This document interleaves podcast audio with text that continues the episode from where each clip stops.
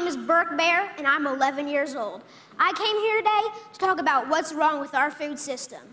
First of all, I would like to say that I'm really amazed at how easily kids are led to believe all the marketing and advertising on TV, at public schools, and pretty much everywhere else you look. It seems to me like corporations are always trying to get kids, like me, to get their parents to buy stuff that really isn't good for us or the planet. Little kids especially are attracted by colorful packaging and plastic toys. I must admit, I used to be one of them. I also used to think that all of our food came from these happy little farms where pigs rolled in mud and cows grazed on grass all day. What I discovered was this is not true. I began to look into this stuff on the internet, in books, and in documentary films, in my travels with my family. I discovered the dark side of the industrialized food system. First, there's genetically engineered seeds and organisms. That is when a seed is manipulated in a laboratory to do something not intended by nature, like taking the DNA of a fish and putting it into the DNA of a tomato. Yuck. Don't get me wrong.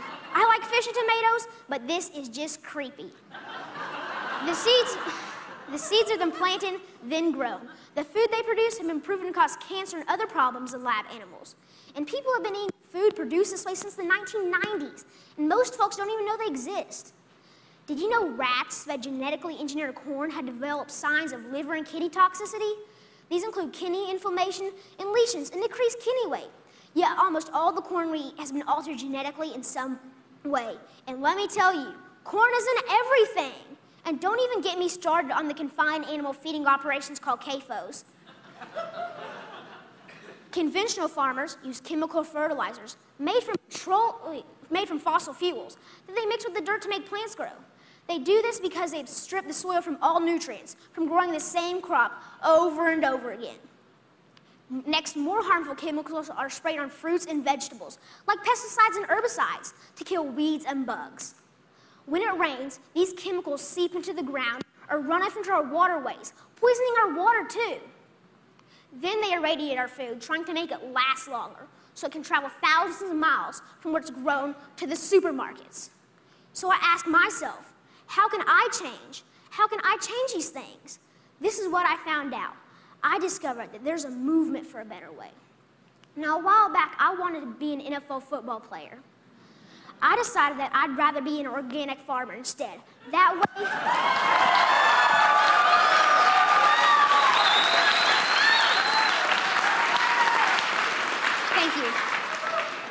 And that way, I can have a greater impact on the world. I learned about this guy named Joel Salatin. They call him a lunatic farmer because he grows against the system. Since I'm homeschooled, I went to go hear him speak one day. This man, this lunatic farmer, doesn't use any pesticides, herbicides, or genetically modified seeds. And so for that, he's called crazy by the system.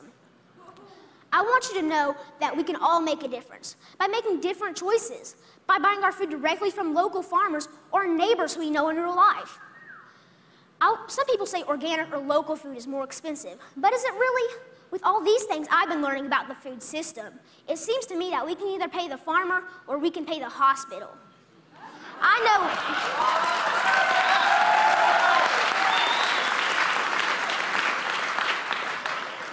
Now I know one, I know definitely which one I would choose. I want you to know that there are farmers out there, like Bill Keener and Sequatchie Cove Farms in Tennessee, whose cows do eat grass and whose pigs do roll in the mud, just like I thought. Sometimes I go to Bill's farm and volunteer so I can see up close and personal where the meat I eat comes from. I want you to know that I believe kids will eat fresh vegetables and good food if they know more about it and where it really comes from. I want you to know that there are farmers markets in every community popping up. I want you to know that me my brother and sister actually like eating baked kale chips. I try to share this everywhere I go. Not too long ago, my uncle said that he offered my six year old cousin cereal.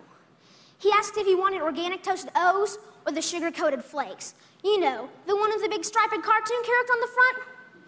My little cousin told his dad that he would rather have the organic toasted O cereal because Birke said he shouldn't eat sparkly cereal. And that, my friends, is how we can make a difference, one kid at a time. So next time you're at the grocery store, think local. Choose organic, know your farm, and know your food. Thank you.